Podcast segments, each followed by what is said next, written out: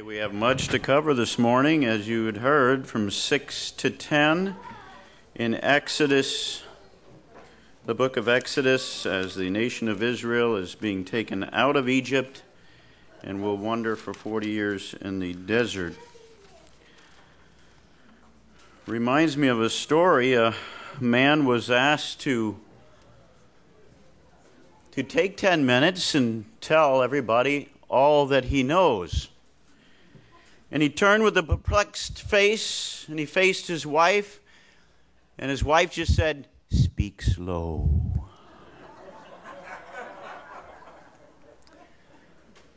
I don't know, but my wife really enjoyed that joke, and maybe a little too much. She's the one who told me anyway, so uh, yeah, speak slow. So we got to speak fast today to get through as much as we need to get through uh, this morning. Chapter 6 of the book of Exodus. The Lord had seen enough.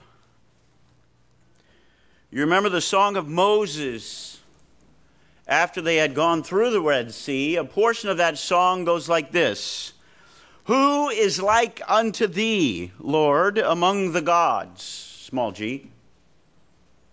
Who is like thee, glorious in holiness, fearful in praise, doing wonders? Oh, you see, God was going to act. It was time for God to act on behalf of his people, the nation of Israel, and deliver them from the hands of the Pharaoh. I want to read, if we could, in chapter 6, starting at verse number 1. Then the Lord said unto Moses, Now shalt thou see what I will do to Pharaoh. For with strong hand shall he let them go, and with strong hand shall he drive them out of his land. And God spake unto Moses and said unto him, I am the Lord. And I appear I appeared unto Abraham, unto Isaac, and unto Jacob by the name of God Almighty.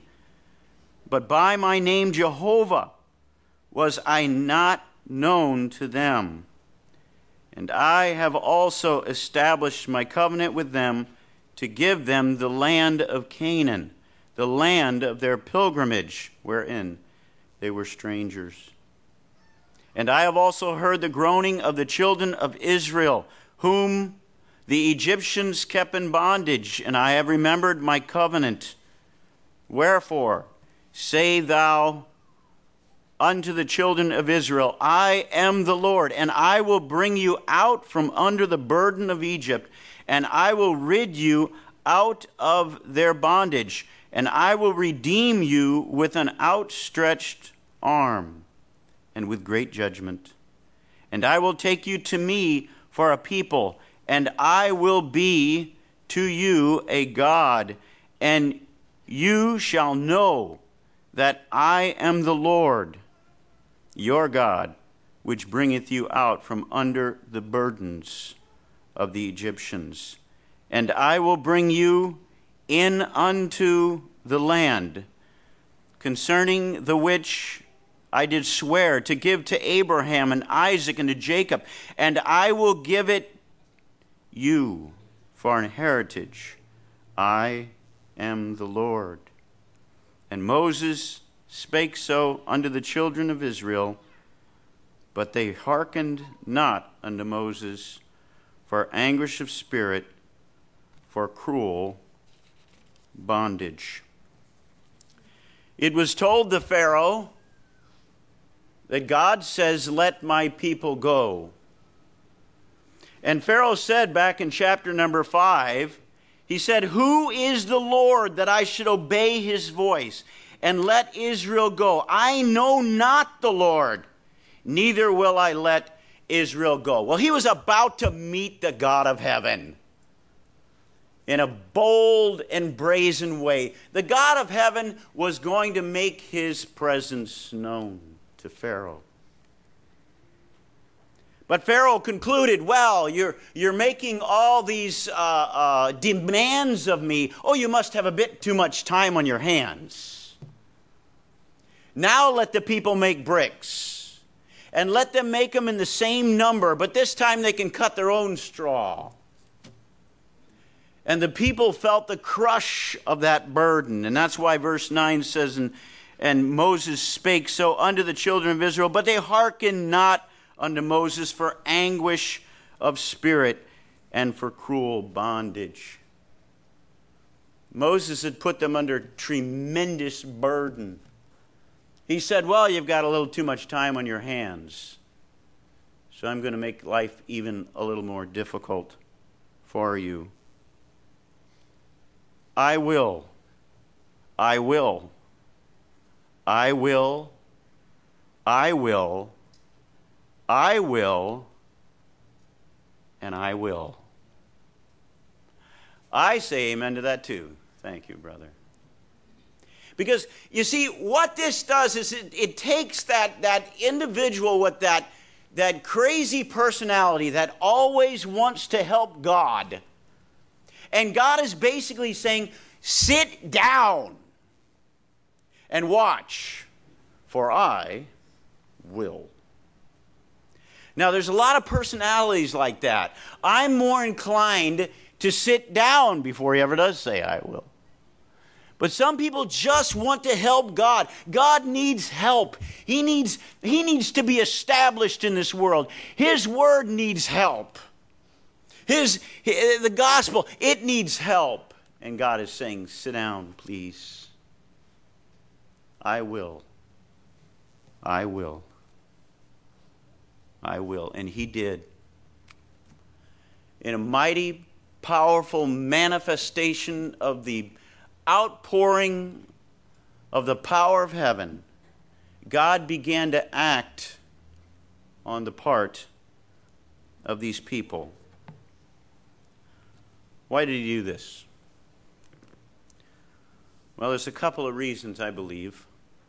One I want to discuss at this particular point, and that is that he might be known not only in the nation of Egypt, or not only with the nation of Israel, but that he might be known in all the world that his reputation as a mighty, powerful God, not some image, not, not some uh, image made with human hands, whether metal or wood or whatever it might be, from creation, but this is a God with power and an ability to change. And the world would take note of that. Turn to Deuteronomy and we'll establish that. I think it's very important to establish that. Deuteronomy chapter number 2 and verse 25. This day will I begin to put the dread of thee and the fear of thee upon the nations that are under the whole heaven, who shall hear reports of thee and shall tremble and be in anguish because of thee, speaking of the nation of Israel. And they were placed there in order to be a witness to the world, to witness the power of God Almighty. They didn't do a very good job, but that's what they were placed there. Let's go to Joshua chapter 9.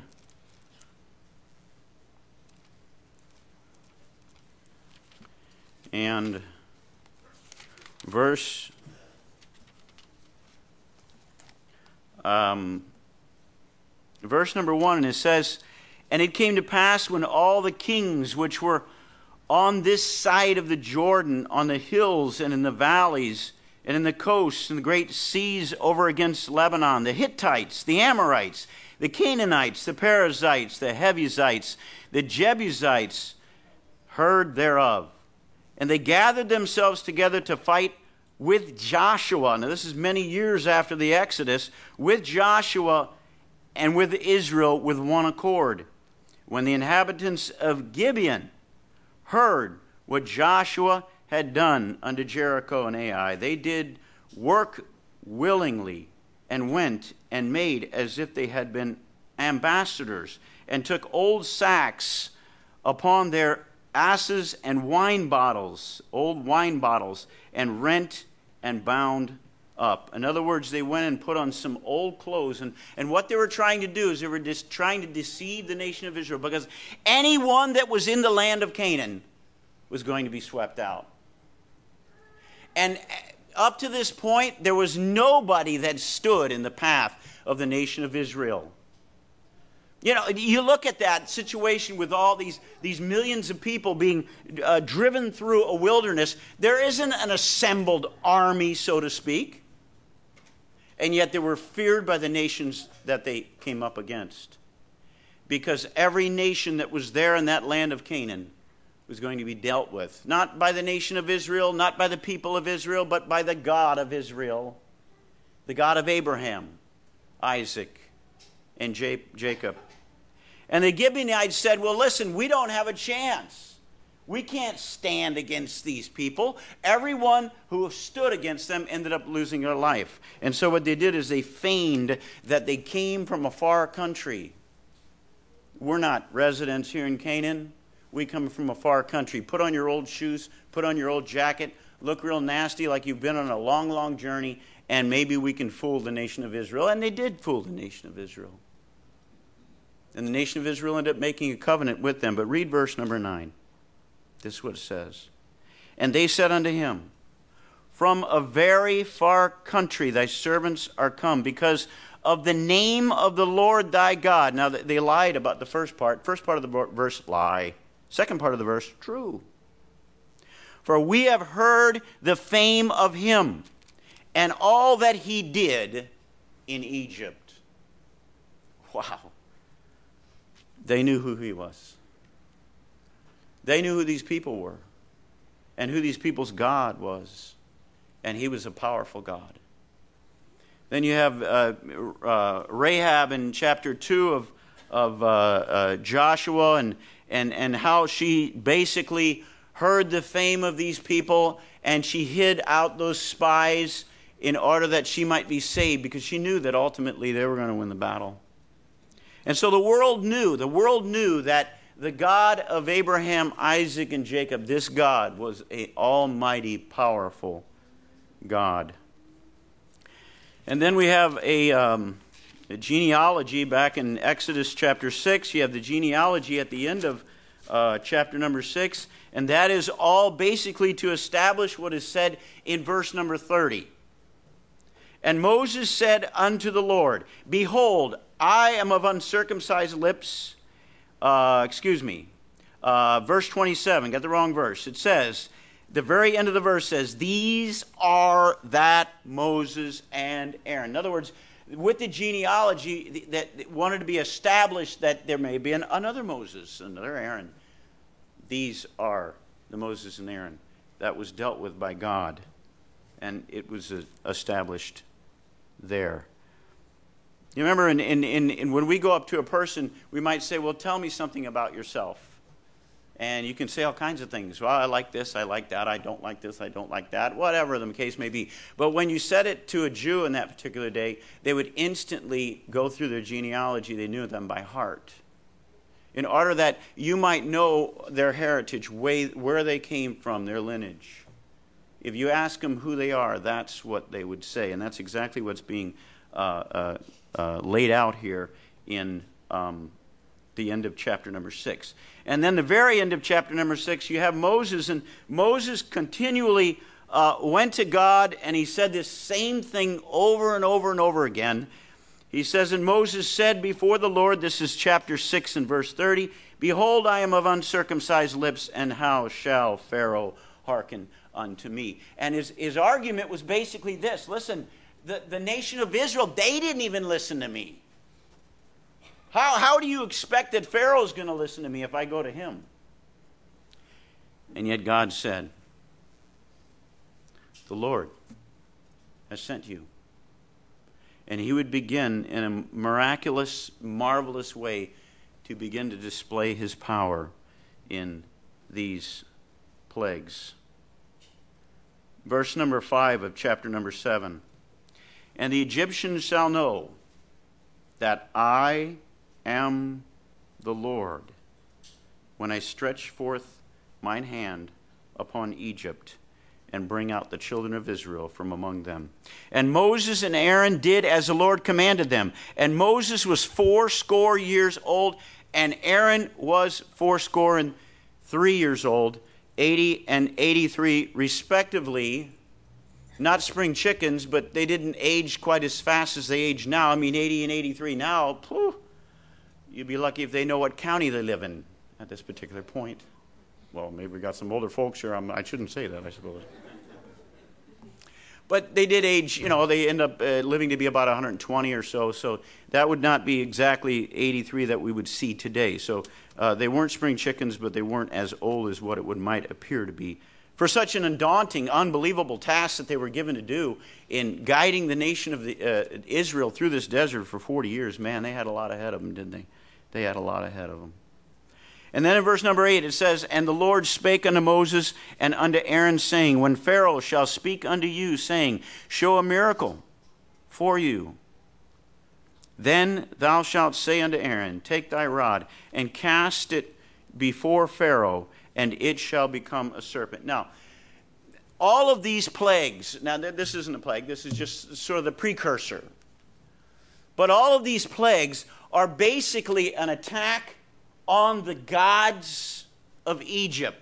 Uh, you know, here for 400 years, God had to look down on this nation and this polytheistic type situation where they, they had a God basically for everything. And it's convenient because if you're a polytheistic type point of view in your life, you have a God for everything and you have a God for nothing and you ultimately can take the place as your own God. You see, a polytheistic situation would not dethrone the Pharaoh. He could still be Pharaoh. Let, let, let me, let me give you an example Rome. Rome has its uh, great Caesars. And, and, and when the first, they, they, they began to have these great Caesars, why, they were just great military leaders, is what they were. And as it evolved on in, they finally said, wait a second. We have a God for this, we have a God for that, we have a God for this, we have a God. Listen, why don't we just make the Caesar God? Cut to the chase. And that's exactly what they did. They ascribed deity to their Caesars. And I'm sure that if the Pharaoh would have been allowed to continue on, they probably would have ascribed deity to him to cut to the chase. Why go through all these gods when, hey, look to our leader, you know? And so you have a polytheistic situation, and God had to look down on this as, as they would uh, worship frogs. That, that, is, that is pretty sick and they would worship the waters of the created by God Nile River. You know, it didn't, it didn't rain that much in Egypt. I, I, found out that the rainfall in Egypt is very, very sparse, incredibly sparse. And it isn't like, like, like here in the tropics in South Florida. We're talking about very little rainfall. They depended on that Nile completely. And so that Nile became a deity. They began to worship that Nile. And so God would deal with each of their gods. And that would account for the 10 plagues, or at least most of the 10 plagues, as God dealt with those deities. He said, I will have no other God before me.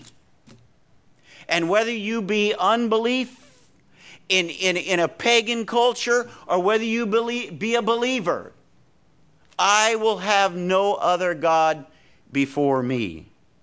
And so Aaron threw down his rod and it became a serpent. Now, this word serpent is interesting because it's not the same word that is back in chapter 4 when Moses threw down his rod. It became a snake. This word serpent is different in the Hebrew. It's called tannin.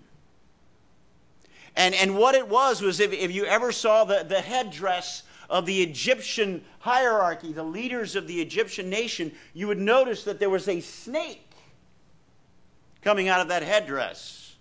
God was attacking that God of theirs because those snakes weren't just your normal snakes. This was a tannin. Some people say it was the, the Indian cobra, whatever. I don't know exactly. It was no doubt a venomous type snake, but it was the exact same snake as being portrayed on their headgear.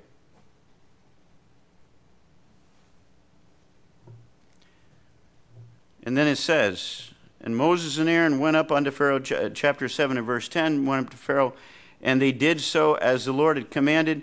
And Aaron cast down his rod before Pharaoh and before his servants, and it became a serpent or a tannin.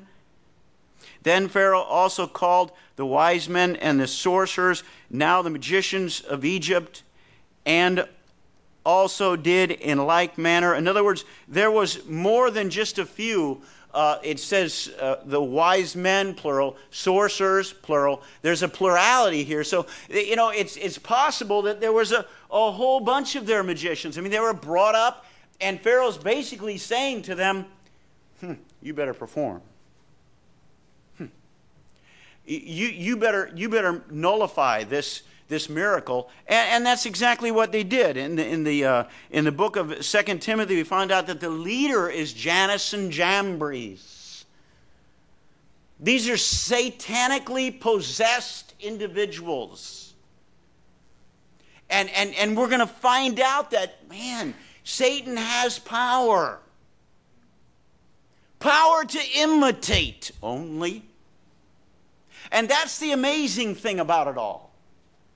They can only imitate. And, and when they threw down their rods, their rods became tannins or snakes as well. And, uh, but then Aaron's rod ate their rods. I mean, this, this thing must have been huge when it got done eating all these snakes. I'm my goodness.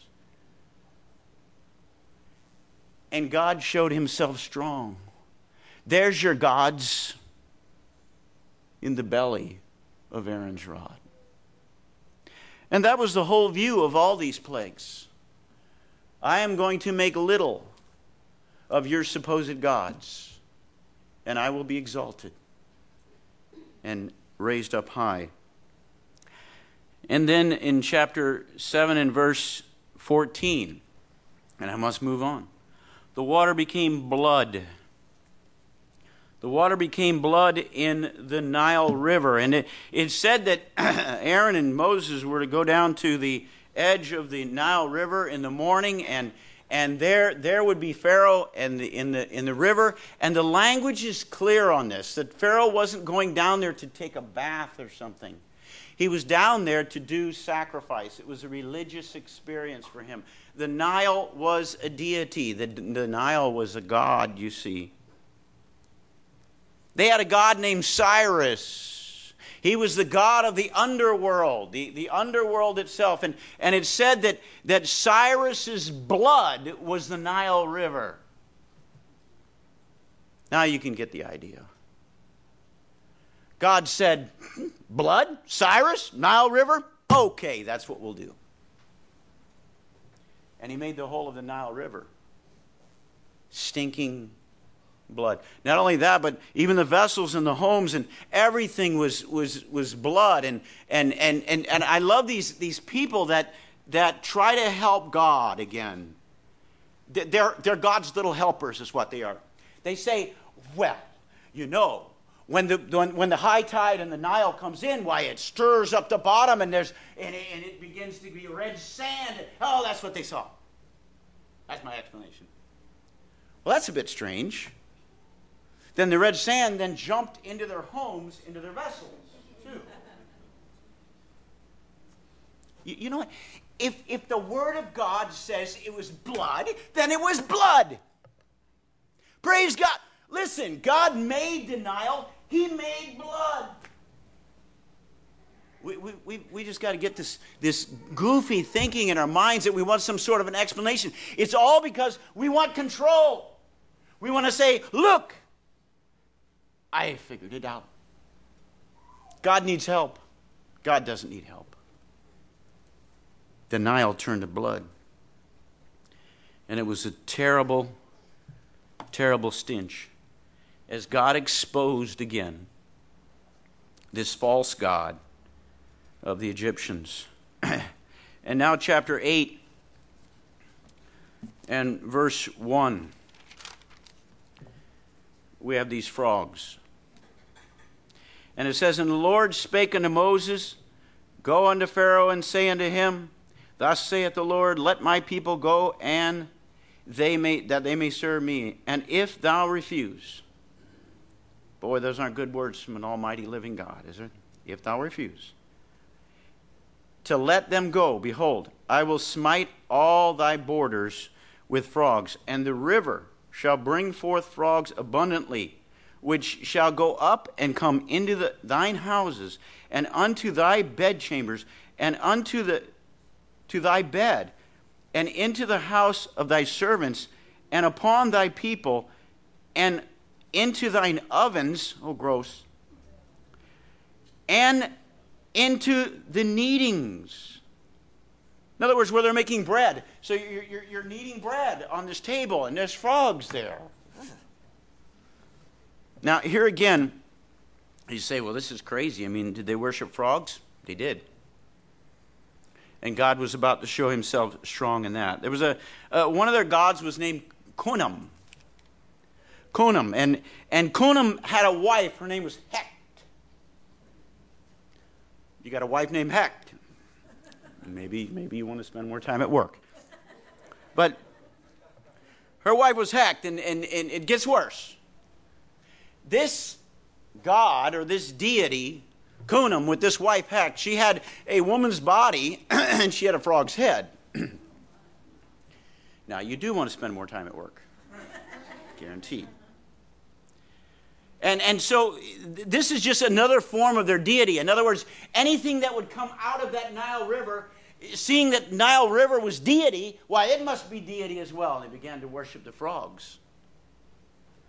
What an affront against the Almighty God. I'm just so amazed that he was so long suffering and waited on that nation. That's who he was waiting on. He wasn't waiting on Egypt. Some 400 years. And he watched as this unbelievable things took place. And so these frogs that, that came up, they, they, they got into the homes, they, they were everywhere. There were just billions and billions of frogs, more and more frogs. And, and, and, the Word of God says that, that basically after this plague was released from them, that they just, they just piled the frogs up into heaps, and now the frogs died. And can you imagine the stink of that land? It, it had to be absolutely horrific. Let's read on. And the magicians did so with their enchantments and brought up frogs upon the. Well, thank you, magicians. Thank you very much. You see, this is the unbelievable thing about it. See, if Satan could have really done what Satan wanted to do, he would have taken those frogs away by those magicians. But God said this You may show yourself strong in producing frogs, but you ain't taking them away. So, here Pharaoh is, and he's saying, Well, you know, I got enough frogs already, please. Don't make more of them, but oh, they wanted to show themselves strong, you see. He can do it, I can do it too. What he can do, I can do better. What a joke. It was Satan who came to God in Job, and, and he said, Listen, listen, you're putting a hedge around Job, is what you're doing. You're putting boundaries around you. You're protecting him. You let me at him. And what did God say? He said, Well, Satan, you, you, you can do what you want because you're a powerful God. No, he said, you, you, Okay, okay, you have permission. That's the same view here, you see. They could only duplicate it because God is in control. And that, that would only perpetuate the judgment that was on this land. And so they made more frogs doesn't make any sense, but that's the way it worked. Then there was lice, and that is chapter 8 and verse 12, and we're going to have to go through this rather quickly. There were swarms of lice, and they had a god named Geb. A god named Geb, and, and, and the god Geb was the god of the dirt, dirt god. How low can we go? Well, I, I'm going to get to that because it's going to include everyone in this room by the time we're done. But they had a dirt god. And so these lice, basically, what, what it appears from the original language is that it was as though the ground was crawling. And, and so they would call upon their great God, the, the great earth god, Geb, to do something about this. And the ground was crawling with lice, and there's lice everywhere. Everywhere, lice. Can you imagine? I mean, you, you have a child, and, and the school calls up and they say, Oh, your child has lice. Oh, first thing you think, oh, this is terrible. So you go through all the wash the pillows, wash the sheets, wash the, wash the, wash the, get the nits out of the hair, all this crazy stuff. Can you imagine? There's just lice everywhere. God threw this plague at them. And he stood back and he said, Now call upon Geb. Call upon your Geb and see what he can do. And until Moses releases these things, nothing is done. And Moses is the voice of God. Verse 18 is very interesting. Something changes here. And the magicians did so with their enchantments to bring forth lice, but they could not. God said, Okay, enough is enough, Satan. And they weren't able to bring forth lice. So they stood there basically helpless. And it says, Then the magician said unto Pharaoh, This is the finger of God. And Pharaoh's heart was hardened, and he hearkened not unto them as the Lord had said. Now I want to get into this. Pharaoh's heart is hardened. Pharaoh's heart is hardened. Every one of the plagues, Pharaoh's heart is hardened. Now, I gave this careful consideration. Now, you, Pharaoh's heart is hardened because Pharaoh hardened his heart. That's obvious in Scripture. There's no, there's no question about that. What did Pharaoh do uh, uh, when Moses went to him, just words now, and said, Let my people go? Moses said, You've got too much time. Let's take away the straw from the bricks. Pharaoh's heart was hardened at that point, way back before there was ever a plague. Pharaoh's heart is hard like a brick. But then it goes on and says, God hardened Pharaoh's heart. Now, in the beginning, Pharaoh hardened Pharaoh's heart. But then it changes and it says, God hardened Pharaoh's heart. Now, I asked myself why, and I began to contemplate this for days. For days. Now, listen. I throw this out for your consideration. I didn't read this, so you're saying, oh, this could be trouble. I didn't. There was a whole picture being painted by the hand of God. It included plague one, two, three, four, five, six, seven, eight, nine, and then the one we're going to consider next week, that very important one, which preempted Passover. The, the, the, the bloodshed, the, the death of the firstborn. And so there was a picture that God was throwing up with broad strokes onto a canvas. If Pharaoh, after the fourth plague, would have said, I quit, the picture would have been incomplete. Would it not? What is the most important stroke on that picture was plague number 10, the very last one. And so God hardened Pharaoh's heart so that the whole picture might be laid out, so that the world would know that I am the Lord, the Lord saith, and beside me there is no other. And so the plagues went on. And in a supernatural way, I'm telling you, there's not a human being in this room that after the first plague wouldn't have said, Let them go. Who cares about them? My goodness, our water source is being contaminated. We are dead men as we stand. Let them go. We find out that the magicians, after about the fifth plague or so, they're going to turn to Pharaoh and they're going to say, Are you crazy? Well, not so much in those words, but I mean, you don't say that to a Pharaoh. But, you know, you got to be crazy. Listen, let them go. But God had the paintbrush in his hand, and he was going to finish this great portrait of redemption. And so it goes on. The dirt crawled with the lice, And then the flies, chapter 8 and verse 20. And it says, uh, And the Lord said unto Moses, Rise up early in the morning and stand before Pharaoh. Lo, he cometh forth to the water. And say unto him, Thus saith the Lord, Let my people go, that they may serve me. Else, if thou wilt not let my people go, go before, I will send swarms. Now it says, it says flies, but that's in italics. It's just swarms, not exactly positive what they were, probably flies, because I think it's reiterated in another portion of Scripture that I believe it was flies.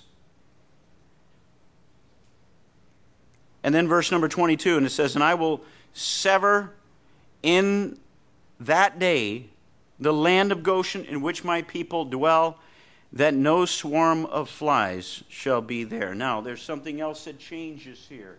God begins to isolate the land of Goshen, that's the place where Egypt had sent the nation of Israel. So the nation of Israel up in the land of Goshen, and all of a sudden the, the, the, uh, the Egyptians are just covered in what they call horseflies. It was a large uh, biting fly. This thing, man, when it bites, you know what a horsefly, man, you're on the water and that thing gets you. It doesn't just sit on you and you think, oh, how disgusting. It sits on you and it makes its, its presence felt because it takes a piece of flesh with it and, and, then it flies off. So these are the type of flies that just basically just covered these people. You, you, can imagine that, that there were people that may have been laying on the ground. Some of the older of the Egyptians could have been laying on the ground completely covered by flies and they were eaten alive right there. That was God's judgment on this polytheistic pagan society but on the nation of Israel, up in Goshen, just north of the, the main central area of Egypt, just north that the Egyptians had given that land, there wasn't one fly. Not one fly. The Bible is very specific about that. I mean, I'm sure that there were days uh, before when you get out the fly swatter, you go after that fly because you know you don't even want one fly in your in your room. It's so disgusting, you know. So you go after that fly. There wasn't one fly at that particular time. God preserved them. One preacher said it was the first no fly zone. Goshen. It's true. And then, chapter 9 and verse 1 the livestock. And here again, it was the, the Egyptians who had their god Hathor. And Hathor was the cow. And they would worship the cow, not unlike the, the, that's done in India now. The word, the cows were actually sacred, and they got uh, free reign over the land, so to speak. And uh, there's Apis, the bull, and and so these two entities, these two uh, uh, uh, beings that the Egyptians would worship, God attacked. God attacked, and it says this: Behold, verse number three. Behold, the hand of the Lord is upon the cattle, which is in the field, and upon the horses. And by the way, the Egyptians take great pride in their horses. We know that from history. We know that. That's, that's what they did. That's what pulled their chariots.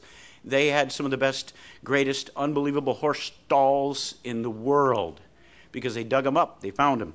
And it says their horses upon their asses and upon their camels and upon their oxen and upon their sheep. So, so basically, the whole transportation system was brought to a screeching halt while the livestock began to die and, the horses died and, and, and the oxen died, those that were beasts of burden. And, and you, can, you can drop a whole economy. I mean, the whole Egyptian economy would just drop at such a thing. And their God was shown for being weak once again. And the God of heaven being strong. And then, chapter 9 and verse 8 through 12, we have the blains and the boils. Now, I had a hard time figuring out what a blain was, but let me tell you what, if you, if you come to me and you say, Well, how was your weekend? Well, I got a case of blains and boils this weekend. Well, that's not a good weekend. I don't know what a blain is, but it don't sound good, right? We know what a boil is. I mean, that, that's just awful. It's, it, it, it's akin to leprosy, is what it is. It's an oozing type sore where you'd just be you'd be considered unclean in any culture, much less the nation of Israel. And so if you get blains and boils, it's not a good day. And that's what basically they were involved with. The magicians, they, they didn't try, interestingly enough, from Scripture, you got to read this because I don't have time to go into it. But the magicians, they didn't try to duplicate this because they were too busy battling their own blains and boils. They had them too. So the magicians are laid out on the ground, probably, in, in, in, in just writhing agony. And, and uh, Pharaoh probably didn't care either because he had a ton of blains and boils. They had blains and boils. Everybody had blains and boils. Not a good thing. And so they were not able to duplicate the blains and the boils. And then we have the hail and fire, 9 chapter 13, chapter 9 and verse number 13, and it says, And the Lord said unto Moses, Rise up early in the morning and stand before Pharaoh and say unto him, Thus saith the Lord God of Hebrew, Let my people go. You get the point yet? Eh, eh, God is saying, Listen, you will. you will. It's only supernatural that you don't now. Do you see that? that? That's what I see in Scripture. It's supernatural that Pharaoh did not concede to the nation of Israel earlier. Let me tell you, the, land was being completely stripped. I mean, the, the, the, the uh, those who worked with Pharaoh said, Look out of your window, man. There's nothing left of Egypt. Let them go. And God supernaturally kept Pharaoh in the game until next week when we deal with that 10th plague. So it says this. Um, um, verse number 17, it says, And yet exalted thou thyself against my people, that thou wilt not let them go. Behold, tomorrow, about this time, he'd heard that so many times, you thought that he would have, man, tomorrow. God said, tomorrow. And, and isn't God gracious? Let me tell you, sometimes we get the idea, we get the idea that these nine plagues, we'll deal with the nine plagues, no, there's ten, but they were going to deal with nine plagues, that they actually were rifle fire. One, two, three, four, five, right on through, right? No. It actually took nine months. There's nine months worth of passing time with these plagues. About nine months. As they calculate some of the things that were said in the beginning of the chapter and the end of the chapter, it was about a nine month period. That is a long suffering and gracious God. What he's basically saying to Pharaoh is, I'm going to give you a lot of time to give it careful consideration. And that was just enough for Pharaoh to uh, uh, uh, uh, you know, arm himself up again and stand again in a foolish way against the almighty, powerful God of heaven. But nine months, that's this, the amount of time that it took for these plagues to be um, laid out. And he that feareth the word, verse 20, and he that feareth the word of the Lord amongst the servants of Pharaoh made his servants and his cattle flee unto the houses. Now, I want you to notice something by this verse. This is very, very important. You say to yourself, then all of Egypt didn't believe. That's not true. Let me tell you what. It, God hardened Pharaoh's heart. It, it, he may have had influence on Pharaoh's court but the people aren't stupid. I mean, after this kind of, a, of an onslaught from heaven in judgment, these people decided, you know what? Can all these gods. I'll go with the God of Israel. And so we had the mixed multitude that, that followed the nation of Israel out of Egypt. And, and we had others of the Egyptians who, who believed. Let me tell you what, I would have believed. I, I, I, can't believe that anything in my bones would, would keep me from believing this and, and putting my confidence in, in the Pharaoh with a dead snake on his head. I believe. And many did. Many did. We don't know how many. But it seems like there were people of Egypt who became believers in the God of Israel. And then we have the locusts. And these, these guys are like the cleanup guys.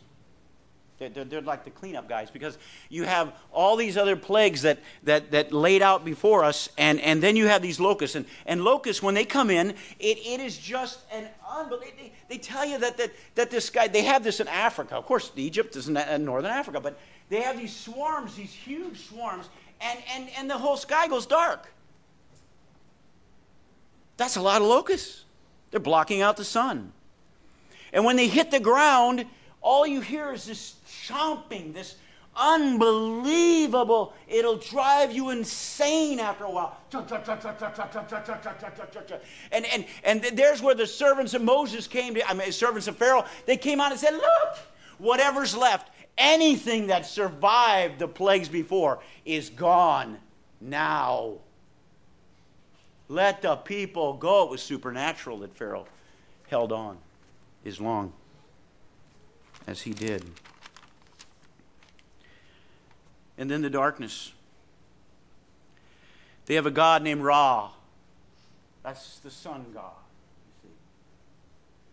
And God was saying, okay, now this darkness, the Bible, and I, I know I, I, apologize, I won't be able to go into a whole lot of reading, but the Bible basically said it was a darkness that was so thick, so black, so dark that you could feel it. Uh, Josephus says this in his writings of this particular point. He said that it was so dark, it was so black, it was so pitch black, you couldn't breathe. Wow, that's, that's really dark. But you know, oh, God can do that. He's the creator of the sun. He's, he, he, can, he can take it all away, every bit of light. And so there was a darkness that fell over Egypt, so thick that they could feel it, the Bible says. You can feel this darkness. Call on your Ra. Call on your God. Call louder. Maybe you can't hear. Maybe there's something blocking. And they cried. You can see them crying to their God, crying to their God. And no answer. No answer.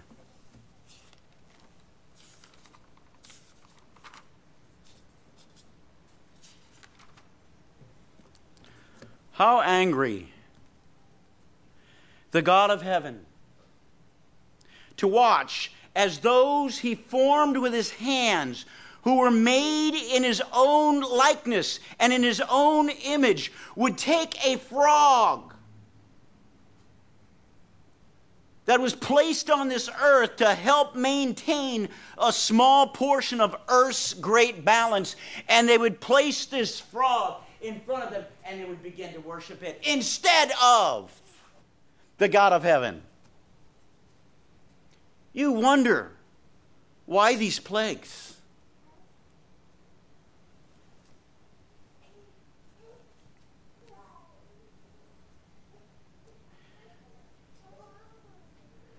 He would watch as they would bow to a river that he had created. Because there would be very little, little uh, rain in that land, he would create a mighty river called the Nile to sustain people. And he would watch as they bowed down, they began to worship the God of the Nile. I can't believe it took 400 years. Would anyone in this room be that patient? Would anyone in this room be even patient enough not to uh, shoot those plagues at him one after the other? Bam, bam, bam, bam. Whoa, so, boom, boom, boom. He waits nine months between because he's the God of mercy and the God of grace. Exodus chapter 6 and verse 4 through 8, I want you to read that again. Because God said, I will, I will, I will, I will. And He did. And all this beautiful portrait that, that God was preparing and, and stroking out as, as, a, as a pretense, as a type of that great redemption, He did by sending His Son, the Lord Jesus Christ, to become our sacrifice and fulfill all that that we'll see next week. No wonder then that if an individual takes that sacrifice, that blood sacrifice, by the Lord Jesus Christ, the only begotten of the Father, that one full of grace and truth, and they say for themselves, Not for me. Oh, you don't want to talk about hell, you know. That's awful difficult in our society, isn't it? But you can fully understand why God must judge. There is a hell waiting. We see it in the book of Revelation when at the end he casts them in to the lake of fire. And they burn. Because God will not be denied. He said, I am the Lord, and beside me there is no other. And the fame of what happened in this land is also documented in historical documents. You say, no, it can't be. Yes, can be. All of it's there. And men must deny the very presence of God to deny what took place here in these judgments. But one day, the trump will sound, and the dead in Christ will rise, and we who remain are going to be caught up. And then the judgment. And God is going to show himself even stronger than he did here with these 10 plagues. For seven long years, this world is going to feel the wrath of God. If you don't know the Lord Jesus Christ, your personal Savior, all you have to do is recognize, you know, I am a sinner. I'm a sinner and I need a Savior. And bow your head and say, Lord Jesus Christ, you died for me. You took my place. I want to be off this earth. This world is not my home, just a passing through. My treasures, they're laid out somewhere beyond the blue. The angels beckon me from heaven's open door, and I can't feel that home in this world anymore. Let's pray. Our Father, we give you thanks for the Word of God. We give you thanks for this, this strong manifestation of your omnipotent power. We give you thanks that you're ultimately in control. And that with the capstone of these plagues would come in broad strokes that beautiful portrait of salvation and the redemption of every human being on this earth. For God so loved the world. If they only but take Him as their personal Savior. Our Father, no one here would leave. We, we, believe most are saved here, but no one here that may have doubts would leave without knowing the Lord Jesus Christ as their personal Savior, because eh, no one wants to face that kind of wrath. We give you thanks, our Father. You're loving God. God who commended his love towards us, and that while we were yet sinners, Christ died for us. Part us with thy blessing. In Jesus' name we do pray. Amen.